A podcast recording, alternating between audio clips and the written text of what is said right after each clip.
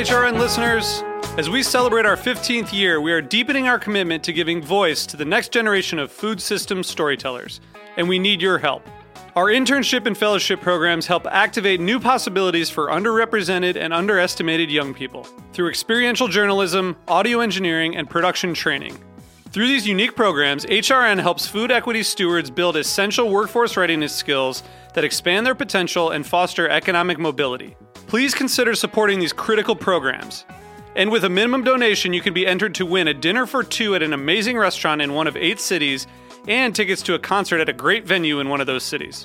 We have incredible partners across the country who have donated, as they also share our passion for helping to educate the next generation of food systems storytellers. Check out heritageradionetwork.org slash 15 to donate and enter to win today. That's heritageradionetwork.org slash 15 to donate and enter to win today. And make sure you donate before March 31st. Thank you.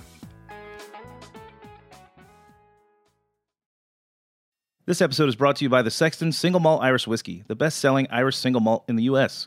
The Sexton is an unexpected modern malt for the everyman, rich in hue, approachable in taste, and memorable in character. Learn more at thesexton.com. I'm HRN's Executive Director, Caity Moseman Wadler, with a preview of this week's episode of Meat and Three, HRN's weekly food news roundup. This week, we're celebrating Pride. We speak to the bakers who created a custom wedding cake for Charlie Craig and David Mullins, the couple behind the Masterpiece Cake Shop Supreme Court case. We felt that what happened to Charlie and David was an absolute injustice. Kat Johnson addresses the controversy surrounding Antoni Porowski, Queer Eye's food and wine expert. Many viewers thought these recipes were unsophisticated. And finally, Hannah Forden speaks with nutrition educator Leah Kurtz about the relationship between veganism and queer identity. It's an interesting way in which food can challenge invisible value systems even greater than sexuality does. Listen to Meat and Three, that's M E A T plus sign T H R E E, this week, and celebrate Pride with HRN. Available on Stitcher, Apple Podcasts, and your favorite listening apps.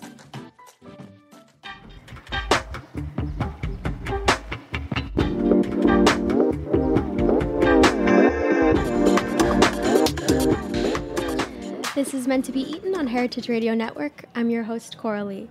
Joining me today is a Baltimore based artist whose medium of choice is food.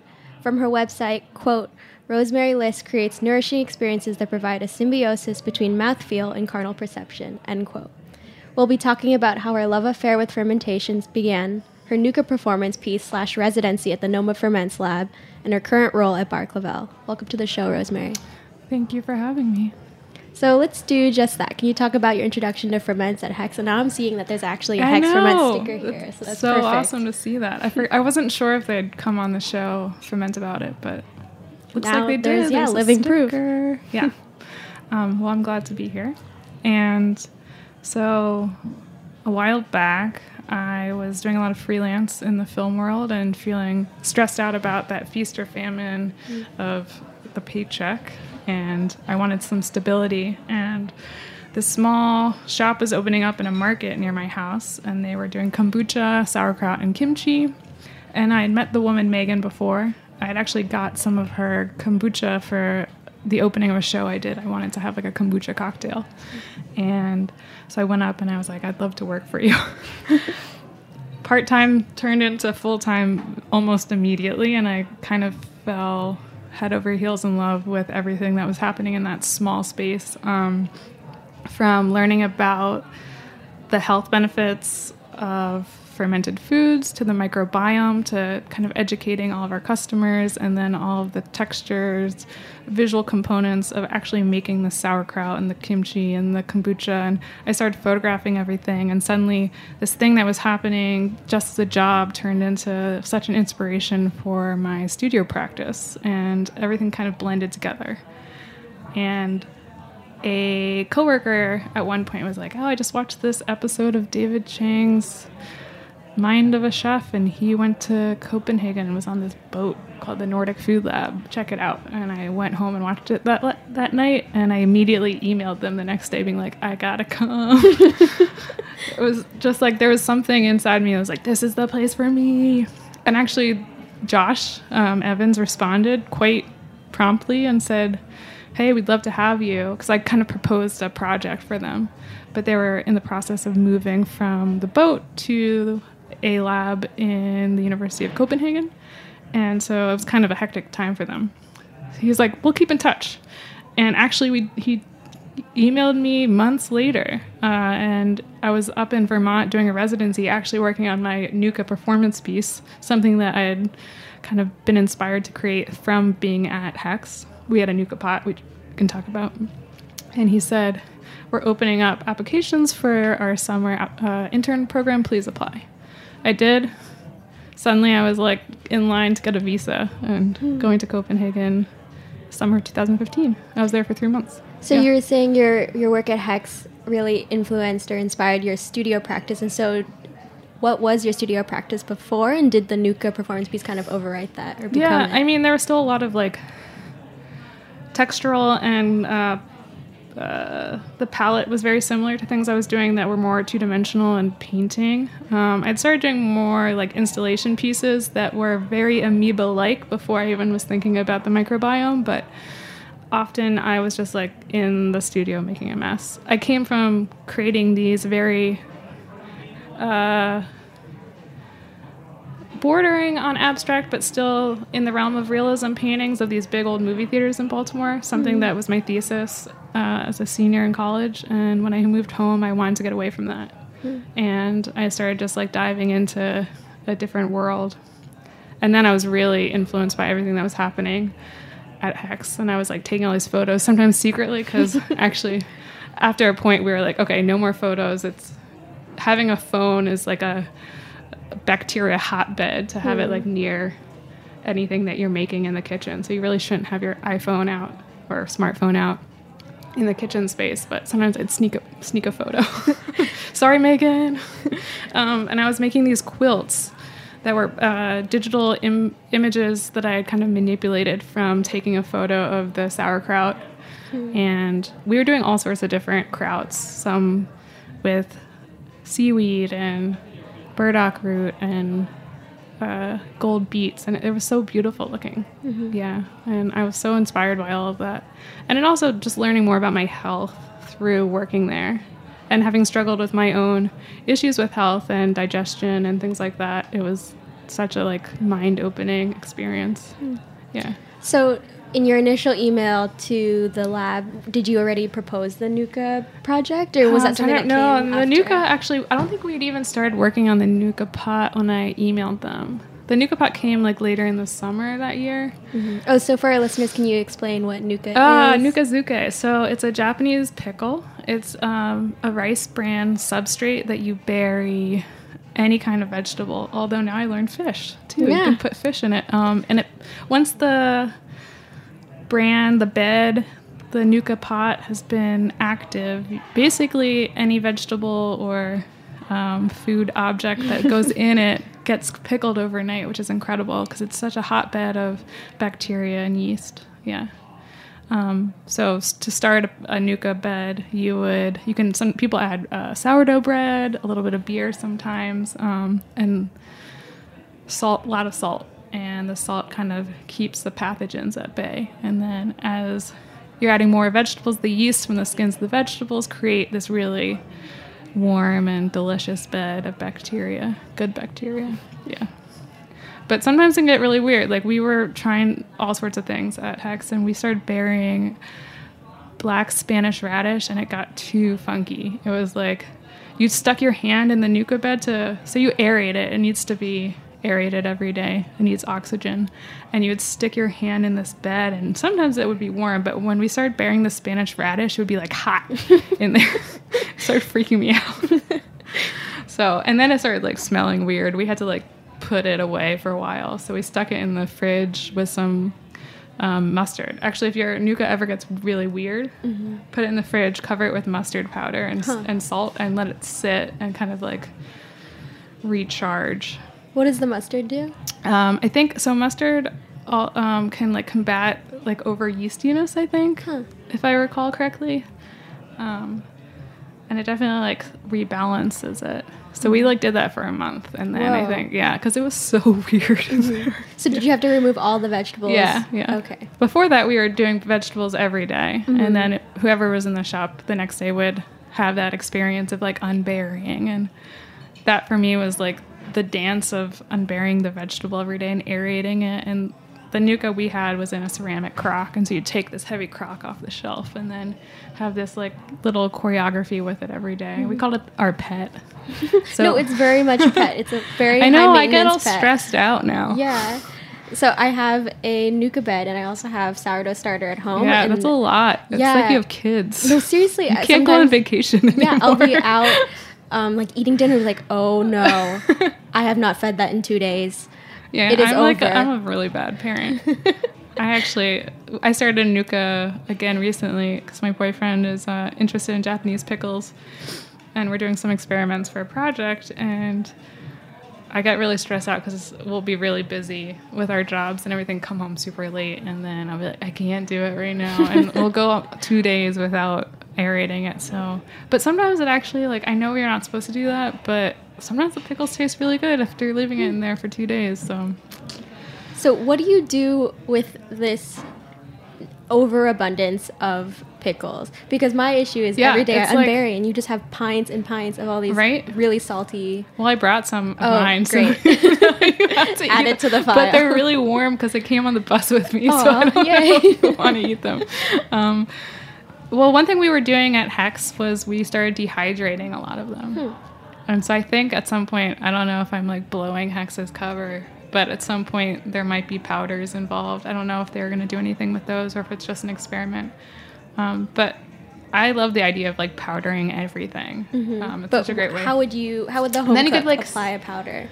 Yeah, well, you'd have to have a dehydrator, Mm-hmm. and then you would have to have a good blender, um, and then you. The nice thing about that is it would, the shelf life is so much longer, and you can then sprinkle it on anything salads and put in dressings and Hmm. on top of fish or other pickles. Get Would- weird. Would it still have? Would it still be active? Mm, I think maybe if you do it on a very low setting, you know, Okay. on like the Excalibur, the lowest setting is for alive things. That'd be really interesting if you could have Test it for its powder. microbial activity. Yeah, exactly, Yeah. and then use that to accelerate kind of like pickles. a powdered probiotic, Yeah, but have it be maybe there's your new uh, venture. yeah. GoFundMe. Here we go. anyway, so let's let's take it back. Um, so we were talking about the Noma Ferments Lab. So Yeah. you proposed this um, kind of Oh right, so performance I'm not sure if I um the the Nuka performance piece was actually done in Vermont at Okay. the Vermont Studio Center, and that was an artist residency. And while I was there, I got the email from Josh being like, "Please, if you're inter- still interested, you can apply for the internship." Um, so I and I think actually this was my original idea was to do something with kombucha SCOBY as hmm. more of an artistic medium, and I ended up doing that there. But I also applied with a more comestible project, so that's why I talked about Nuka as being something I was going to do research on there. So the Nuka part was more research based and less of the artistic component component, and then I also alongside of that did this like big kombucha installation. But actually, while I was there, I kind of got fed up with doing my Nuka research because I got bored. Sci- uh, a lab is maybe not the right place for me. I'm a little too uh, chaotic, and the the confines of like doing the exact same thing every day to figure out yeah how things were gonna change and taste. Uh, so I was burying the same vegetable every day to give myself a limit and structure, but that ultimately was kind of suffocating. And I was watching all these people like plate beautiful Nordic style dishes and and my colleague um, Bernat, who's from Barcelona, he was doing this really cool research project on tempeh. Um, so there's a lot of really awesome things going on there at the same time. And I was like, this is boring. I love Nuka, but I'm not. I had just like, I, I'm going to stop. So then I started working specifically with kombucha and um, d- actually trying to figure out ways to like p- make dishes with the kombucha mother with the zoogleal mat, that membrane. And that was really fun because then I got to work with the other chefs in the lab and be like, well, if I do this, if I poach this, if I if I make kombucha with an oyster in the the T-zone, is that going to be disgusting or is that going to be really delicious? Yeah. And that was really fun. And I started doing a little bit more of a project on our relationship to disgust and kind of creating these beautiful dishes with the kombucha mother as this centerpiece. Um, ultimately, I found that it's very hard to still chew, like actually get your teeth through the membrane. So even when it's cut up into small pieces, but it was great to make all this kombucha. And then I had all these mothers that I also dehydrated and created this kind of uh, quilt that hung over the lab, so the light would go through it. Oh wow. Yeah, What's the texture of it? The kombucha. Yeah, mother, not dehydrated. it, um, not dehydrated. It's almost like gelatin, but then there's this last thin layer that you can't really bite through. And what's it made out of? Like what gives it the structure? Yeast and bacteria. Wow. Yeah, just growing, I guess. In li- I don't know exactly scientifically how it grows into that into that mat. Um, yeah, Jonas, one of the other um, guys at the lab, got like really hardcore nerdy into the science component of it, and he could probably tell you. But I stayed a little bit more on the visual end of it. Um, but it was really nice because there weren't that many kombucha companies in Copenhagen at the time, and so it was great. I actually brought a SCOBY over from Baltimore, so all the kombucha I made there was from this mother from Oh, wow. Hex, yeah, which was really fun. And I got to work with some kids that were just learning more about kombucha and doing their own research there, and so I got to help them with tasting things because I'd been working for a company that was producing kombucha on a mass scale for a long time. Mass as in like the now they're almost mid Atlantic, but at the time it was all Maryland. Um, But definitely producing a lot, and it was nice to work with people and kind of share my experience with them.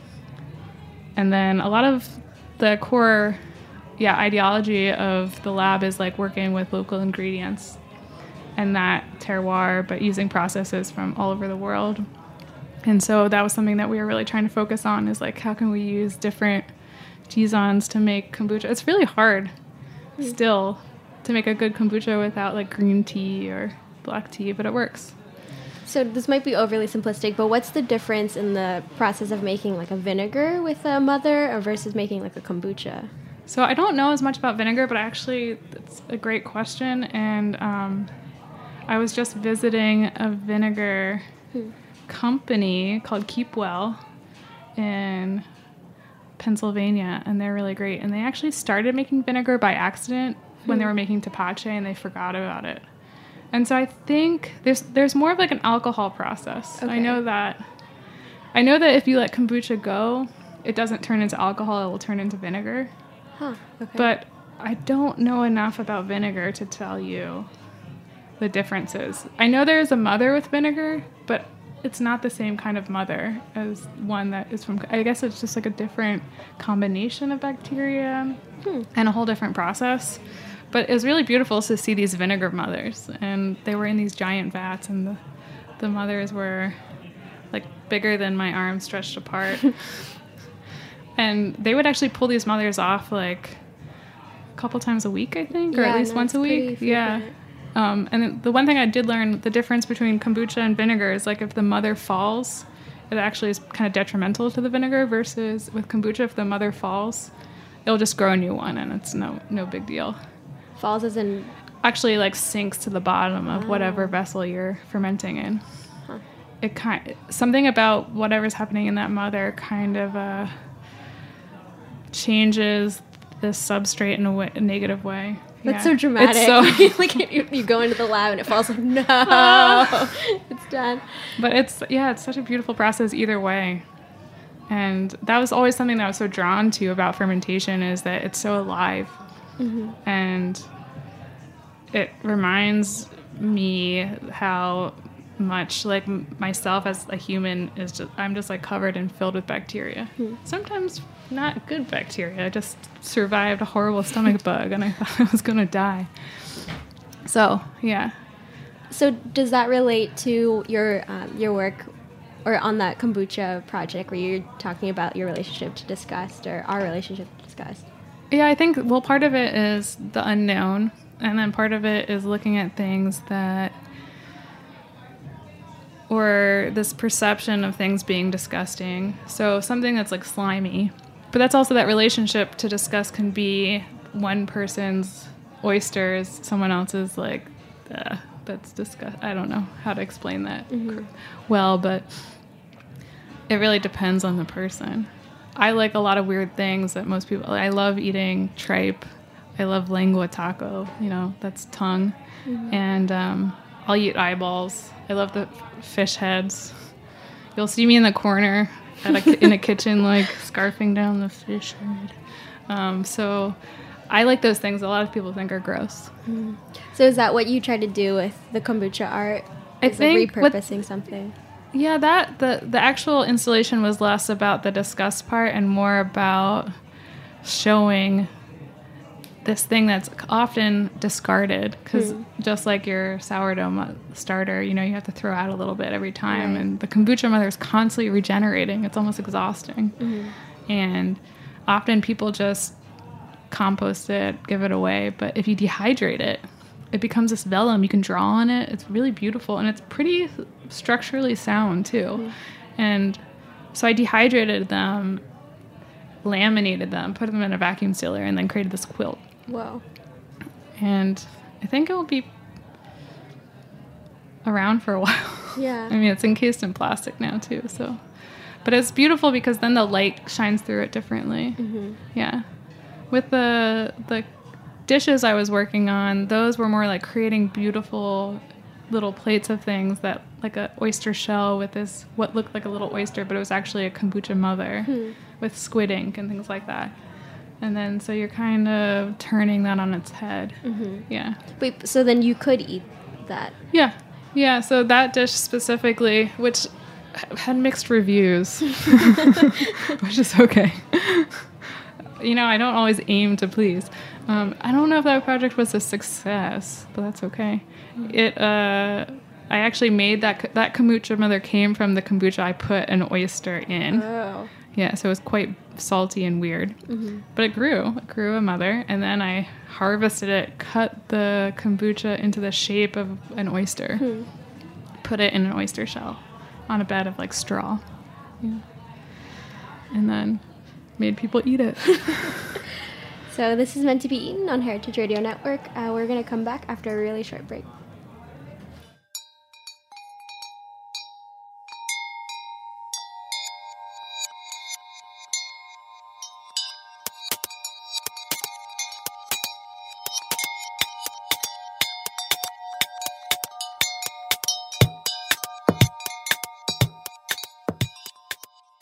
I'm Souther Teague of Amor y Amargo and co host of The Speakeasy on Heritage Radio Network.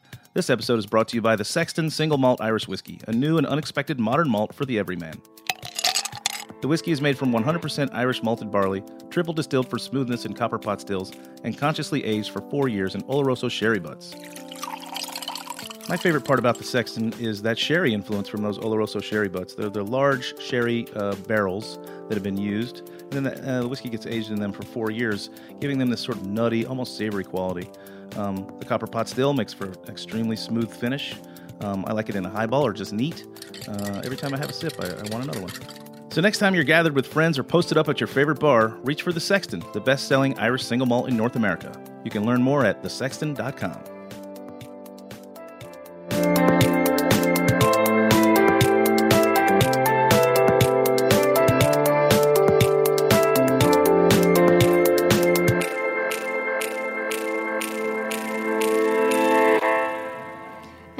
This is meant to be eaten. I'm here with food artist Rosemary Liss. We were just talking about making a kombucha out of oysters um, and how the kombucha mother can maybe be edible, um, which I think ties really nicely into the theme of my podcast, which is uh, you know what's meant to be eaten, what is not, or is how or how a thing is meant to be eaten.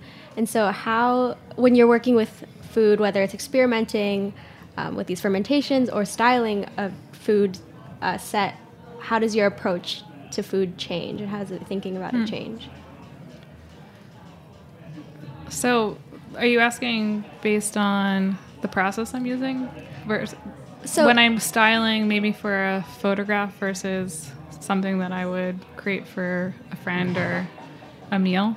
Um, kind of. So, even for this example with the oyster kombucha, Yeah. right? You were cutting this oyster-shaped um, object or oyster-shaped kombucha mother and plate plating it. Right. Um, is that it's it was probably very visually stunning, but would you is that intended to be a delicious experience or is that more so like a, an art Yeah, I think l- with that, I was hoping a little bit of both. Um, but that was where you know people agreed and disagreed with with my project. Um, that then that kind of also lands that experience in the.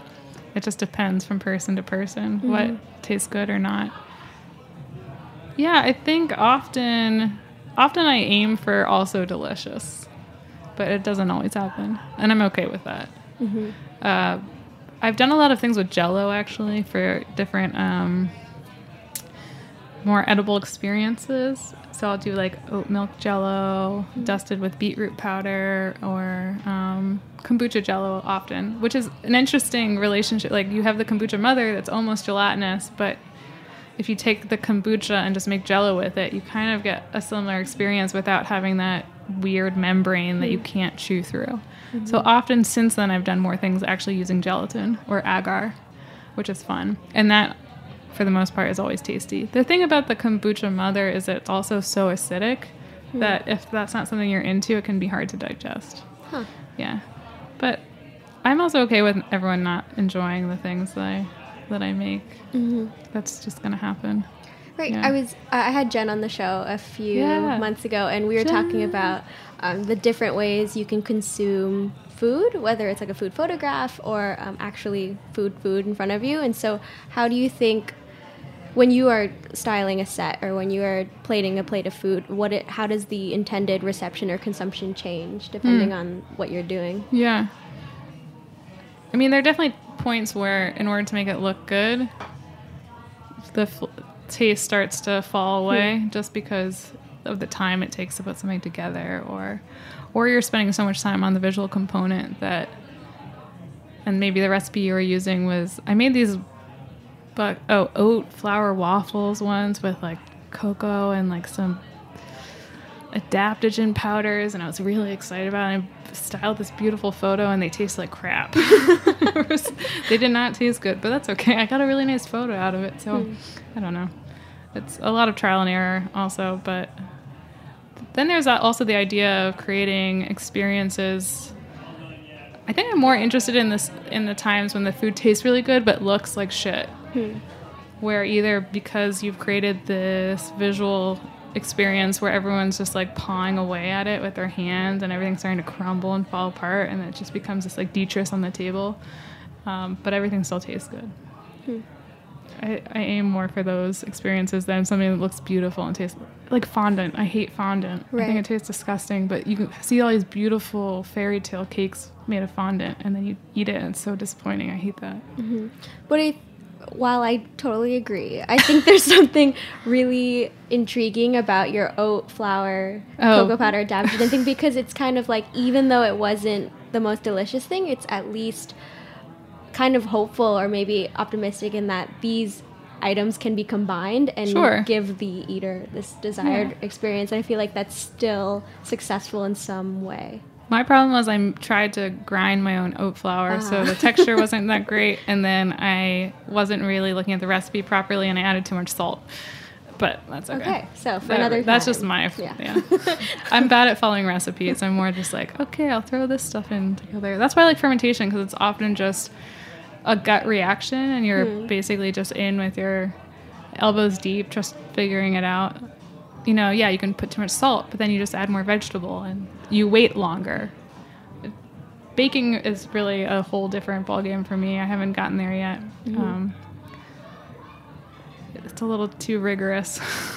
I feel Although- like that's a really unique take on fermentation, though. I feel like a lot of people, myself included, are really intimidated by fermentation because Yeah. it's like there's this active live thing that's happening without your control. That's what I like about it. Yeah, but then how would It's you? so fascinating. are there things that you like visual cues that you look for? I mean, often it's just taste. Hmm. Yeah, and yeah. If things are bubbling, that's good. That's a good sign. If there's, if it's not getting black. That's also a good sign. Not moldy. no mold. Although if there's little white yeast, that's okay. You can scrape that off. The kahm yeast is fine. Some cultures actually mix it back in for flavor. It might be a little too intense. That's also a preference for people. Yeah. Uh, with the so I'm making tepache at Clavel now, which is a Oaxacan restaurant in Baltimore. They have a mezcal bar, and they do this fermented pineapple drink called tepache. And so it's pretty much just pineapples with their skins mashed, fermented in their own juices, and then we add spices and some peel and piloncillo sugar and let it ferment a couple more days and then press it and bottle it. Um, we've recently been experimenting with bottle conditioning so it has a more active mouthfeel, which is exciting. That, like every batch is different because the weather is different, the pineapples we get are different, and it's all just about like smell, taste, and like feel. And that for me is the fa- my favorite way of uh, working with food because it changes constantly, and I just have to go with my gut in a way that, um, yeah, makes sense for the the product at the time. And I don't have to follow a recipe because it's always changing slightly, and it's more interesting for me that way. I'm a little ADD, and so I need there to be like a lot of change and activity, where I get bored. Yeah. Okay, so if I were to do this at home, can I do it small scale? Like if I just chopped up a pineapple, put it in like a deli con- uh, container. Yeah, Yeah? yeah. It's um, yeah. I'm making like 15 gallons at a time now, so I'm thinking about it small scale. But you could just take one or two pineapples, Hmm. and you want to slice them into small triangle pieces with the skins on, and then you want to mash them. Some Why people- triangle pieces? Well, just so it's an, an easy Okay, so mashable piece. Got it. I'm just thinking visually, like that's what I do. I cut it in half and then a quarter, and then I chop down the line, so it's a little triangle, and it's cute that way. Yeah. yeah. but and uh, tops off. The tops can make it a little bitter, so you don't want. You can use the top to kind of hold everything down in its juice. And people do it differently. Some people just add water and kind of like mash it a little bit. Some people really mash it and have it ferment in its own juice. It really depends on like the flavor you want. If you have it fermenting in more water than juice initially, it has more of like a sour beer. Ooh. It's a little bit lighter, not as dank. The dankness is something that we at Clavel really enjoy. so, um, and then you can add. Some people add like a jalapeno pepper at one point just to give it a kick. Yeah, or some sliced ginger. There's a lot of different ways to do it. Uh, we just add some hard spices. Yeah, so star anise and cinnamon. Um, not to totally divulge our secret recipe, but that's the thing is like with ferments, it's hard to have a secret recipe because no matter what, it's always going to change a little bit. Totally, yeah. Yeah, we can have a component that we might not share, but in the end of the day, no matter what I tell you, it's going to turn out differently for mm-hmm. you. Just with what you have, the bacteria in the air in your apartment versus at the bar lab, like it's all different, you mm-hmm. know? And the vessel. So you can use plastic, food grade plastic. You can use glass. Just be careful that you don't like bust through the glass while you're mashing it. People use wooden barrels. Yeah. It all creates like a different experience for the pineapple. You get different flavors. Yeah. So what are you doing at Bar Clavel? What is besides the So I came on in December. Um, a good friend of mine kind of helped set up the bar. She's opening up a cafe and larder called the Larder in Baltimore. Hopefully this summer or the fall. And she actually came in from the Bay Area as also a food artist. Her name is Helena, and she worked at Hex, but after I did, we actually didn't meet Wow. until later. All these people were like, "Oh, you have to meet Helena. Oh, you have to meet Rosemary," and I've had the opportunity to help her with some of her great pop-up brunches. Um, and she makes some beautiful food.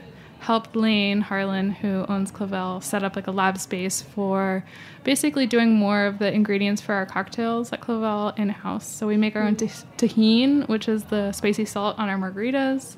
We make a basil oil using a miniature centrifuge called a spinzall. Oh, god, It's really great, except for when you have to clean it. That's a pain. Um, and then all the tepache.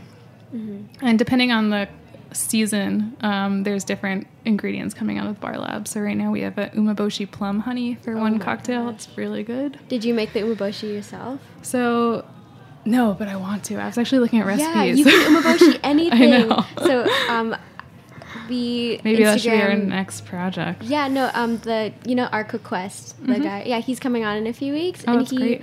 he's posting all these things where it's like, oh yeah, I just umeboshi a green apple and a plum and all these other things, and like threw some coffee in it, and it's like, oh, so See, smart. there's so much I still have to learn. That's the thing that's so great. It's never ending. Yeah. I still have to put a fish in my nuka pot. Don't stick it in. you got to just remove some of the bread, the the bran, and just coat it. ah, okay, okay. uh, so we have kind of upped our production of tepache now that we have the space, which is exciting. Mm-hmm. Yeah. And the yeah, the lab has been a way to kind of see the nice thing is I also have started bartending in the the bar downstairs and so I get to see the whole process like creating and I've changed some of the recipes based on actually working with the drinks too so mm-hmm. and our spring cocktail list came out a month or so ago and it's been really fun to because I came on in the winter in a point where the cocktails were already set and I was just making all the products mm-hmm. the ingredients and now I was able to be part of that experience of brainstorming with all the bartenders, figuring out what drinks worked, and, and then working through all the ingredients to have them ready and make sure we don't run out during the week. So, mm-hmm.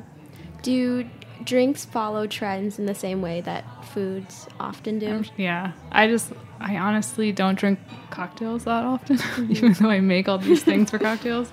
I will say we have some good cocktails right now, but I just, I, if I'm going to drink booze. I like drinking a little bit of mezcal straight, mm. um, or just with like lemon and salt, lime and seltzer. Mm-hmm. But I think people are starting. Baltimore is a little bit behind in the times, but uh, craft cocktails I feel like have fallen down like on the wayside for more fun, juicy tiki cocktails. And then I don't know. I think a lot of people are also just getting more excited about wine because there's wines that are more lively and young.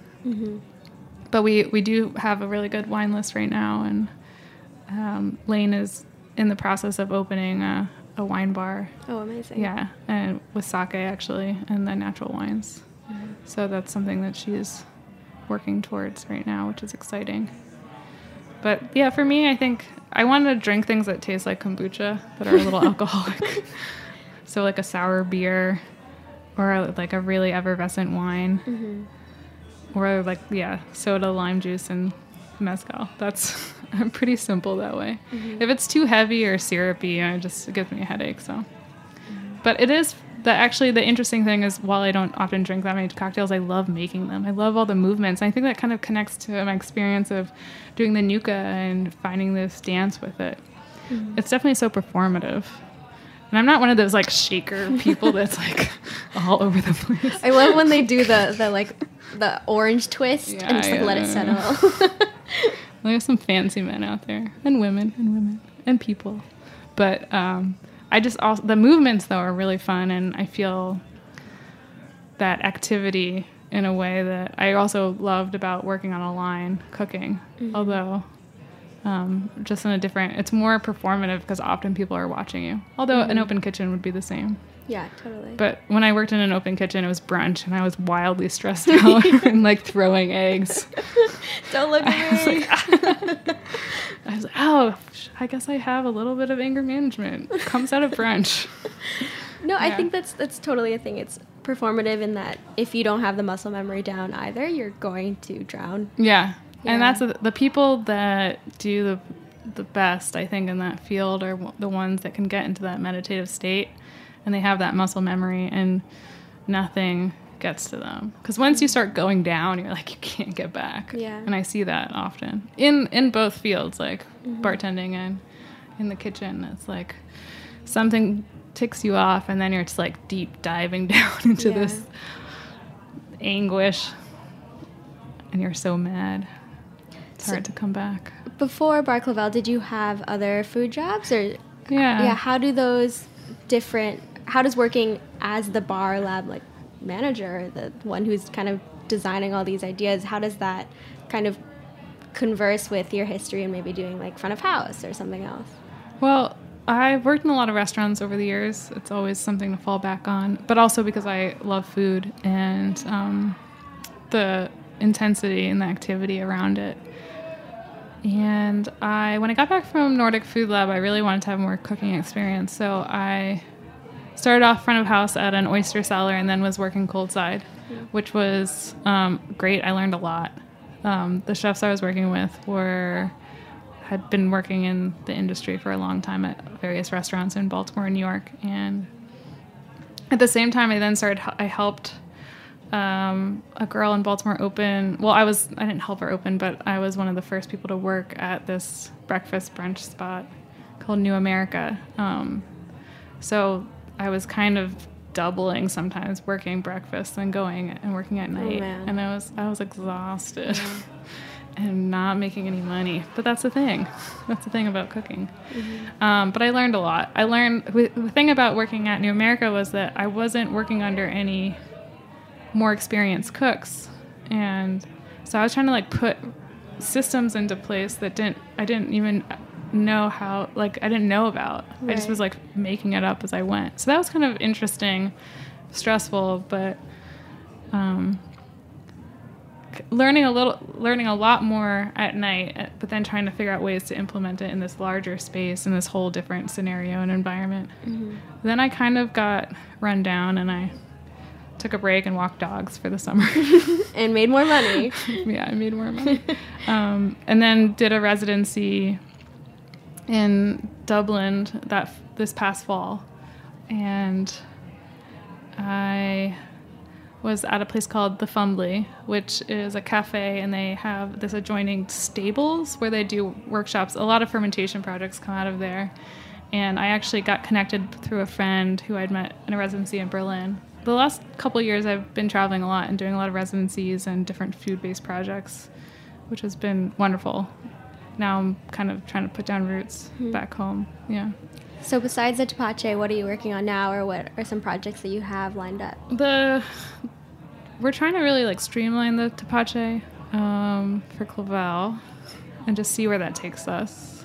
Streamline in the sense of just get more consistency, maybe not always flavor wise, because that's gonna kind of change with the season.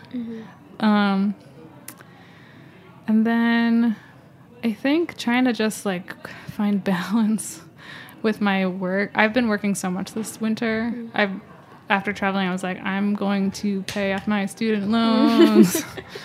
Finally. So I've been kind of hustling really hard and feeling a little worn out in the sense that I haven't been able to even think about the future. Just like work every day, sometimes have a Monday off. Um, so I'm kind of ready to take a little step back and yeah, reassess and see. I think for personal projects, doing more pickling at home just with my boyfriend and kind of experimenting with dishes there. And I think building a little bit more of a food styling portfolio just because it's a great way to make a living. And I, it's also something I really enjoy that I've always been taking photographs. And um, I think it's a good balance between a lot of my interests and there's a good market for it. Mm-hmm. And I think people are open to more experimental aesthetics when it comes to food styling these days. It doesn't have to be your like plate with a bun and Right, right. some lettuce spritzed with glycerin. I don't know. Mm-hmm. No, I feel like a lot of that stuff is already seen as old hat and Yeah. doesn't really register on our radar. I mean, anymore. now people like the girls from Lazy Mom are getting um, actual jobs doing. I mean, they did the intro to Ugly Delicious for one of their episodes, which is great. I love their work, and so it's exciting to see people that come from a different background getting more um, jobs using that more experimental vibe for for editorial work and stuff like that. Yeah, so that's cool. I I've don't know, just trying to survive. yeah. survive and thrive with my microbes. That's a perfect way to end. Um, I've been speaking with Rosemary Liss on Meant to Be Eaten. This is Heritage Radio Network. Thanks so much for listening.